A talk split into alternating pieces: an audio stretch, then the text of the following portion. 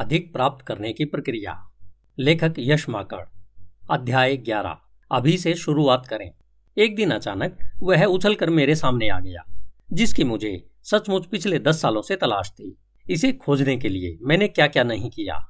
हालांकि मैं हमेशा इसके आसपास ही रहता था, लेकिन कभी इस ओर ध्यान गया ही नहीं।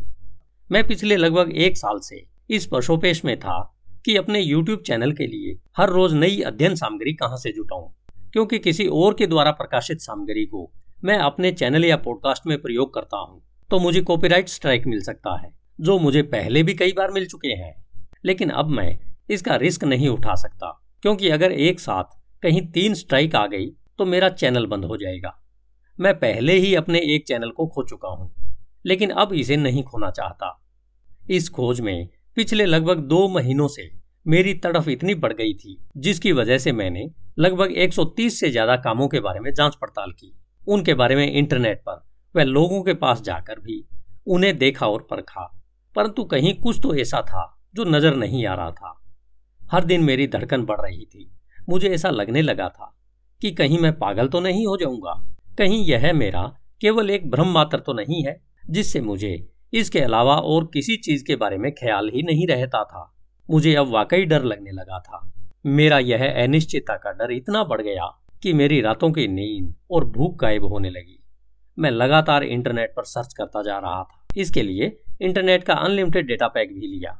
मैं अपनी दिन की नौकरी में भी असहज महसूस करने लगा, और जैसा मैंने महसूस किया था कि मेरा मन वहां पर किसी भी काम में नहीं लगता था।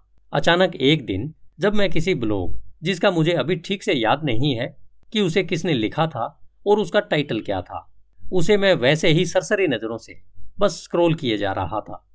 उसमें कामों की लिस्ट दी हुई थी, जिसे मैंने देखा तो उसमें से मुझे दो काम नजर आए जिन्हें करना मुझे अच्छा लगता है, लेकिन थोड़ी देर बाद मुझे लगा कि दोबारा थोड़ा डिटेल में इसका अध्ययन करना चाहिए।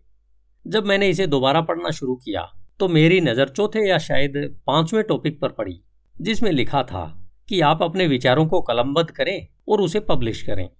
मुझे अचानक से यह लगने लगा जैसे मुझे गड़ा हुआ अथाह खजाना मिल गया हो, मेरी बरसों की तलाश पूरी हो चुकी हो।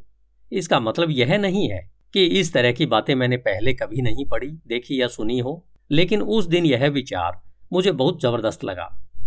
उसी दिन से मैंने अपनी पुस्तक लिखने के प्रोजेक्ट पर काम शुरू कर दिया, जिसका परिणाम यह पुस्तक है जो अभी आप सुन रहे हैं और जिसकी एक प्रति ठीक आपके हाथों में अभी है। मैंने आज तक जितना भी सीखा, जाना, समझा और जिन तकनीकों का अपने द्वारा और दूसरों के द्वारा प्रयोग करके परिणाम हासिल करते हुए देखा है, उन्हें इस बेहतरीन पुस्तक में संकलित किया है। इस पुस्तक में लिखे गए कई अंश तो आज से लगभग दो साल पहले लिखे गए थे, लेकिन स्पष्ट कल्पना न होने की वजह से उन्हें कभी पूरा नहीं कर पाया था।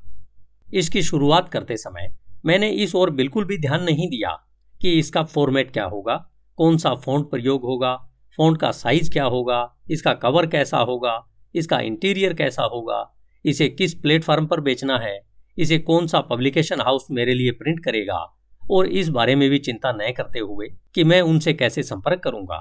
इन सब सवालों के बारे में मैं उस समय कुछ नहीं जानता था।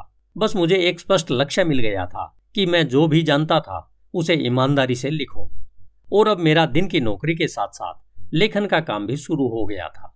आप भी मेरी तरह अपने मनपसंद काम को चुनकर इसकी शुरुआत कर रहे हैं। इसके लिए आपको पहले ही मेरी तरफ से सफलता पाने की हार्दिक शुभकामनाएं। आज आप अपने नए व्यवसाय की शुरुआत कर रहे हैं, जिसका आपने बरसों पहले सपना देखा था, जो तब तो धुंधला रहा होगा, लेकिन आज आपके सामने बिल्कुल स्पष्ट रूप से प्रकट हो गया है, जिसे आज आप शुरू करने जा रहे हैं। इसके लिए आपने आवश्यक जानकारी जुटा ली है। इस बारे में आपकी पुरानी आदत को बदलकर उसके जगह नई आदत विकसित करना शुरू कर रहे हैं। किसी भी बात की चिंता बिल्कुल न करें, बस शुरुआत कर दें, क्योंकि जब किसी कार्य की शुरुआत हो जाती है तो ऐसा माना जाता है कि आपने आधा रास्ता तय कर लिया है। आवश्यकता आविष्कार की जननी है। आपने यह कहावत तो अवश्य सुनी होगी कि आवश्यकता आविष्कार की जननी है। व्यवसाय शुरू करने वाले उद्यमी के लिए यह कहावत पूरी तरह से फिट बैठती है। जैसे स्वर्णिम नियम यह कहता है कि जिसके पास स्वर्ण है वही नियम बनाता है, इसी तरह इसका मतलब यह है कि जहां भी किसी सेवा या वस्तु की आवश्यकता होगी, उद्यमी उसका आविष्कार कर लेता है। बिजनेस शुरू करने का अवसर खोजने का सबसे सरल और कारगर नियम यह है कि अगर आपको किसी वस्तु या सेवा की आवश्यकता है लेकिन वह आपको आसानी से उपलब्ध नहीं हो रही है, तो आपके लिए यह एक व्यावसायिक अवसर है। इसे एक अवसर के तौर पर देखें और अपना बिजनेस शुरू कर दें। जो अभी शुरू कर देंगे वो ही इस बिजनेस में भविष्य के दिग्गज बनेंगे। आज हम जहां बड़ी बड़ी इमारतें, मॉल, रिहायशी कॉलोनी, गांव, शहर, फैक्ट्री, अस्पताल, स्कूल, विश्वविद्यालय, बड़ी बड़ी कंपनियां या कुछ भी जो मानव के लिए उपयोगी हो वह उसके जीवन स्तर को ऊपर उठाने में मददगार हो, उन्हें बनाने से पहले उनको बनाने वालों ने सपने देखे थे और उस जगह को वैसा नहीं देखा था जैसी वो उस समय वर्तमान में थी। उन्होंने तो अपने सपने को साकार होते देखा था, जिसकी बदौलत आज हमारा जीवन इतना आसान हुआ है। आप जानते हैं कि किसी भी सपने को साकार करने से पहले उसे अपने मस्तिष्क में बनाया, देखा व उसे महसूस किया जाता है। जैसा ब्रायन ट्रेसी ने अपनी पुस्तक लक्ष्य में बताया है कि मस्तिष्क एक उपजाऊ खेत की तरह है जिसमें सपने का बीज बोया जाता है वह उसे फसल की तरह ही पाला पोसा जाता है। अपने काम के चुनाव के बाद इसकी डिटेल्ड योजना बनाई जाती है जिसमें सबसे महत्वपूर्ण सवाल कैसे शामिल होता है। अपने शौक को अवसर में बदलें। क्या आप किसी ऐसे खास काम को करना चाहते हैं जिसे आप प्रेम करते हैं? कितना बढ़िया हो कि हम जिस काम से प्रेम करें और उसे ही हम जीवन भर करते रहें। यह एक जबरदस्त विचार है जिसे हर कोई पसंद करता है।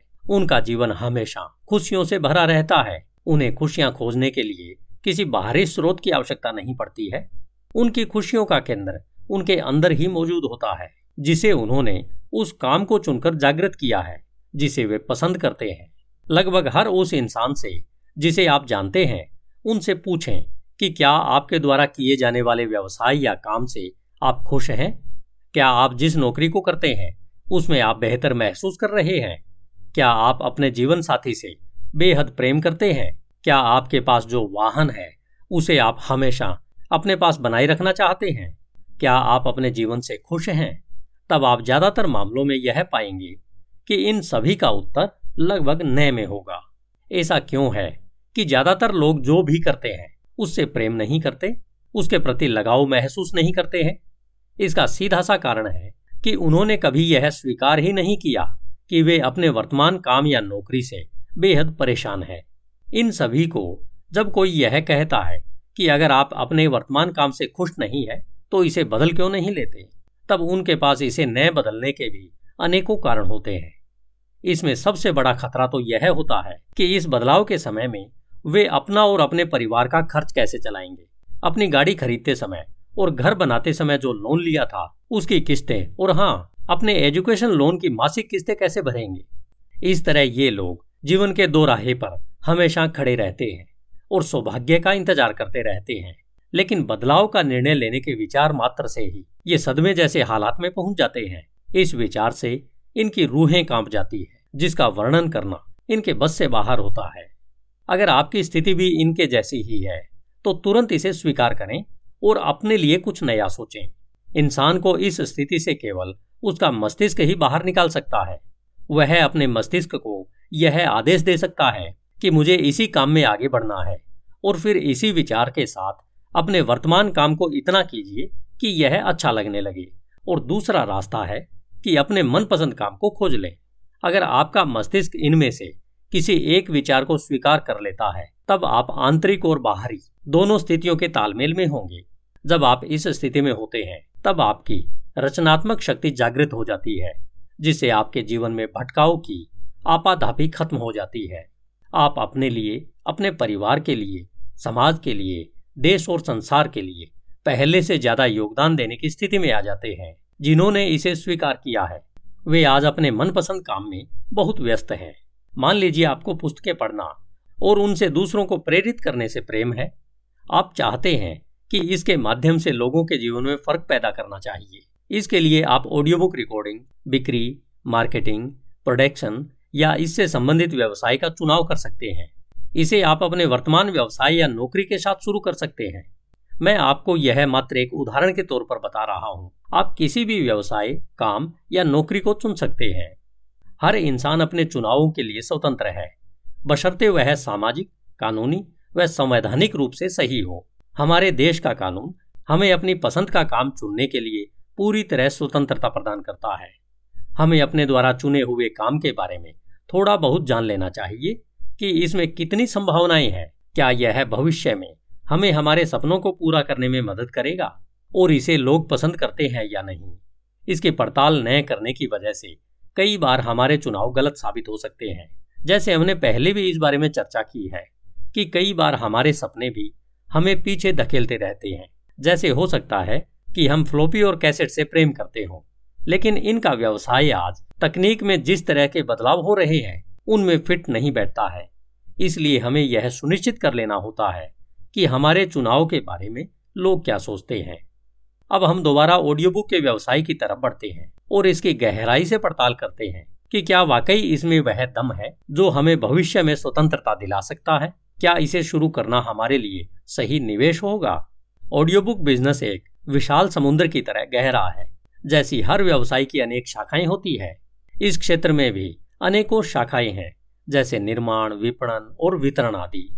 इसमें से हर किसी में अपनी अलग व्यावसायिक क्षमताएं होती है। इन्हें संचालित करने के लिए अलग कौशल की आवश्यकता होती है। हमें अपने शौक को पहचान कर उसमें लगने वाले कौशल, नई आदतें और नए कौशल को सीखना वह अपने अंदर विकसित करना होगा, ताकि हम इसके द्वारा लोगों की बेहतर सेवा कर सकें, जिसके बदले में वे हमें भुगतान करेंगे। अगर आप किसी का समय बचा रहे हैं, तब आप सच्चे अर्थों में उसकी मदद कर रहे हैं। यह कथन उनके लिए सही बैठता है जो ऑडियो बुक रिकॉर्ड करके दूसरों को सुनने के लिए उपलब्ध करवाते हैं, ताकि सुनने वाले का कीमती समय बचे। अगर आप भी इस बारे में सोच रहे हैं, तो आप भी अपने मनपसंद काम का कुछ इसी तरह से विश्लेषण कर सकते हैं, ताकि क्या यह चुनाव आपके लिए बेहतर चुनाव साबित होगा या फिर इसे बदल लेना चाहिए। इसके बारे में लोग क्या सोचते हैं। आज का समय संधि काल का समय है। इसका मतलब है बदलाव के बीच का समय। अगर आप अपने चारों तरफ नजर दौड़ाएंगे तो आपको इस बदलाव में अवसरों की भरमार नजर आएगी। जैसे ऊर्जा के क्षेत्र में सौर ऊर्जा और पवन ऊर्जा के बढ़ते प्रभाव का बोलबाला है। वाहनों के क्षेत्र में इलेक्ट्रिक वाहनों की मांग बढ़ रही है। तकनीक के क्षेत्र में फाइव जी नेटवर्क और इंजीनियरिंग के क्षेत्र में रोबोटिक व आर्टिफिशियल इंटेलिजेंस की मांग बढ़ रही है। इसी तरह ऑडियो बुक्स के क्षेत्र में अवसर इस बात में है कि पाठक अब श्रोता बन रहे हैं। संसार की बड़ी बड़ी कंपनियां भारत की ओर देख ही नहीं रही, बल्कि भारत में अपने ऑडियो बुक प्रोजेक्ट स्थापित कर चुकी हैं। इसका कारण स्पष्ट है कि भारत एक विविधताओं से भरा हुआ देश है, जहां पर आधिकारिक तौर पर बाईस भाषाएं बोली जाती है। वह लगभग सात सौ अस्सी बोलियां देश के अलग अलग क्षेत्रों में अलग अलग समूहों के द्वारा बोली जाती है, जो ऑडियो बुक व्यवसाय के लिए एक वरदान साबित हुआ है। इसी बात से हम अंदाजा लगा सकते हैं कि ऑडियो बुक व्यवसाय की कितनी अपार संभावनाएं हमारा स्वागत करने के लिए बाहें फैलाई खड़ी हैं। आइए समझते हैं कि इसे अपने लिए व्यवसाय के तौर पर क्यों चुनना चाहिए व इस व्यवसाय में क्या संभावनाएं हैं। नंबर एक, द टाइम्स ऑफ इंडिया के आठ अप्रैल दो हज़ार अठारह के अंग्रेजी डिजिटल में एक लेख छपा था। इस लेख के अनुसार ऑडियो बुक उद्योग आज ढाई बिलियन के ई बुक उद्योग पर भारी पड़ रहा है। आज अंतर्राष्ट्रीय स्तर के प्रकाशक हाउस जैसे पेंगुइन रैंडम हाउस और हार्पर कॉलिंस जैसे भी भारत में अपने ऑडियो बुक रिकॉर्डिंग स्टूडियो खोल चुके हैं। आज भारत में बेड टाइम स्टोरी से लेकर बिजनेस बुक्स तक ऑडियो के रूप में सुनना पसंद किया जाने लगा है। नंबर दो, योगेश्वर दत्त भारत में स्टोरीटेल के कंट्री मैनेजर हैं, जो कहते हैं कि आज लोग हर चीज अपनी भाषा में सुनना पसंद करते हैं। आज भारत में Storytel, Google audio books, Audible, Scribd आदि कितने ही प्लेटफॉर्म हैं जो भारतीय भाषाओं में ऑडियो बुक उपलब्ध करवा रहे हैं। नंबर तीन, विकीपीडिया के अनुसार भारत में ऑडियो बुक का बिजनेस साल दो हज़ार दस में ही शुरू हो चुका था। भारत में सेल्फ हेल्प, बिजनेस, आत्म सुधार और खुद को शिक्षित करने के बारे में सबसे ज्यादा ऑडियो बुक सुनी जा रही है वह इनकी मांग बढ़ती जा रही है। नंबर चार, पाँच फरवरी दो हजार आठ के अंक द वॉल स्ट्रीट जर्नल में छपे एक लेख के अनुसार एमेजन बुक के प्रिंट को कम करके ऑडियो बुक बना रहा है। इसमें कहा गया है कि यह बदलाव इसलिए आया है कि अब पाठकों की जगह श्रोताओं ने ले ली है, जो लगातार तीव्रता से बढ़ती जा रही है। नंबर पाँच, सत्ताईस मार्च दो हज़ार अठारह के अपने अंक में फोर्ब्स पत्रिका ने एक ब्लॉग छापा है जिसे एडम रो, जो पुस्तकों व ऑडियो बुक के भविष्य के बारे में लिखते हैं, उन्होंने लिखा है कि ऑडियो बुक की बढ़ती लोकप्रियता के कारण कैसे अमेरिका के प्रकाशक उद्योग भारी गिरावट का सामना कर रहे हैं। नंबर छः, एसोसिएशन ऑफ अमेरिकन पब्लिशर, जो कि बारह सौ प्रकाशकों का एक समूह है, उसके अनुसार साल दो हज़ार सत्रह में ऑडियो बुक पब्लिकेशन की संख्या में बीस प्रतिशत बढ़ोतरी हुई है, जबकि इसी समय में बुक्स की प्रिंट मात्र एक दशमलव पाँच प्रतिशत बढ़ी और ई बुक में पाँच दशमलव चार प्रतिशत की गिरावट दर्ज की गई। पत्रिका के अनुसार साल दो हज़ार सोलह के बाद अकेले अमेरिका में ऑडियो बुक की बिक्री दो दशमलव एक अरब डॉलर की थी। नंबर सात, नेक्स्ट बिग वार्ट ब्लॉग ने अपने एक पोस्ट भारत के बढ़ते ऑडियो बुक बाजार पर एक नज़र में लिखा था कि भारत ऑडियो की राह में बढ़ता हुआ बाजार है, इसमें ऑडियो बुक में अपार संभावनाएं छिपी हुई है। नंबर आठ, इस बात का अंदाजा आपको लग गया होगा कि ऑडियो बुक ही एकमात्र राह है जो श्रोताओं की बढ़ती संख्या के दम पर प्रकाशन मार्केट को लीड करने का मादा रखता है। इस बात का जिक्र बिजनेस वर्ल्ड डॉट इन के एक ब्लॉग में भी किया गया है, जिसके अनुसार ऑडियो बुक पब्लिकेशन सेक्टर में ऑफिशियल ट्रेंड सेटर है। इसके अनुसार ऑडियो बुक्स तकनीक के विकास का सही उदाहरण है। इसका विस्तार यहाँ रुकने वाला नहीं है, बल्कि यह नई खोजों के साथ आएगी। लोगों को लगता है कि ऑडियो बुक सुनना किताबों को पढ़ने के बराबर नहीं है, लेकिन यह बिल्कुल वैसी ही है, क्योंकि दोनों को एक ही मानसिक प्रक्रिया की आवश्यकता होती है। एक अध्ययन के अनुसार ऑडियो बुक्स को सुनना फिल्मों या टेलीविजन के तुलना में अधिक भावनात्मक होता है। मुझे लगता है कि मैं आपको ऑडियो बुक व्यवसाय के भविष्य के बारे में समझा पाया हूँ। अभी शुरू करें। अभी करने योग्य सबसे पहला काम यह है कि अपनी सपनों की डायरी को बाहर निकालिए और उसमें लिखे अपने लक्ष्यों की सूची को देखें। फिर इन्हें पूरा करने के लिए आपके द्वारा किए जाने वाले कामों की सूची को देखें। आपके द्वारा चुने गए एक्शन प्लान को लें और चुने हुए काम को तुरंत करना शुरू कर दें। हमें इस समय ज़्यादा विवरण देखने की आवश्यकता नहीं है और न ही बहुत ज़्यादा कार्य योजना बनाने की, बस एक्शन शुरू कर दें। अगर हमारे लक्ष्य हम रोजाना नहीं देखते हैं, तब हमें उनके पूरे होने और उनसे प्रेरित होने की उम्मीद छोड़ ही देनी चाहिए, क्योंकि लक्ष्यों को हर रोज सुबह नींद से उठते ही वह सोने जाने से ठीक पहले बार बार देखना ही नहीं बल्कि लिखना भी होता है। एक बार नहीं बल्कि हर रोज दिन में कम से कम दो बार, हो सके तो इससे भी ज्यादा बार उन्हें लिखना चाहिए। इसलिए हमें बार बार यह कहा जाता है कि हमारे लक्ष्य ऐसे होने चाहिए जिन्हें हम कभी भी कहीं भी मात्र तीस सेकेंड में किसी के भी सामने इन्हें समझा सकें। हमने जिस काम का चुनाव किया है या फिर हम शायद किसी काम को पहले से कर रहे हैं, इसे एक मिशन की तरह करना शुरू कर दीजिए। वर्तमान प्रोजेक्ट को पूरा करने के लिए अगर आपने डेडलाइन नहीं लिखी है तो तुरंत डेडलाइन तय करके लिख लीजिए, जिसके लिए आपने प्रयासों को बढ़ा दें। अगर आपको लगता है कि प्रयासों में प्रेरित होने के लिए हमें नए कारणों को खोज लेना चाहिए तो खोज लें, क्योंकि सच्चा मोटिवेशन अंदर से आता है जो हमें सफलता की ओर ले जाता है। हमें हमेशा यह याद रखना चाहिए कि यह आपकी नैतिक जिम्मेदारी बनती है कि आपको अपने काम, अपने परिवार और अपने भविष्य से यह वादा करना होगा कि मैं सफल होकर रहूंगा। इसके बारे में सभी को बताएं, इसके बारे में बात करें और यह विश्वास रखें कि क्रियाशीलता हमेशा संकल्प के पीछे पीछे आती है। पढ़ने योग्य पुस्तकों के बारे में सुझाव। क्या आप इस असमंजस में हैं कि इतनी सारी पुस्तकों में से कौन सी पुस्तक पढ़नी चाहिए? आइए जानते हैं कि हमें इन लाखों बेहतरीन पुस्तकों में से कौन सी सबसे बेहतरीन पुस्तक पढ़ने से शुरुआत करनी चाहिए। यहाँ मैं आपको उन विश्व प्रसिद्ध पुस्तकों की एक सूची बता रहा हूँ ताकि आपको अपने लिए उत्कृष्ट पुस्तक चुनने में आसानी हो सके। व्यक्तिगत विकास व स्वयं सहायता की बेहतरीन पुस्तकों की सूची इस प्रकार से है। नंबर एक, रॉबर्ट कियोसाकी द्वारा लिखित पुस्तक रिच डैड पुअर डैड।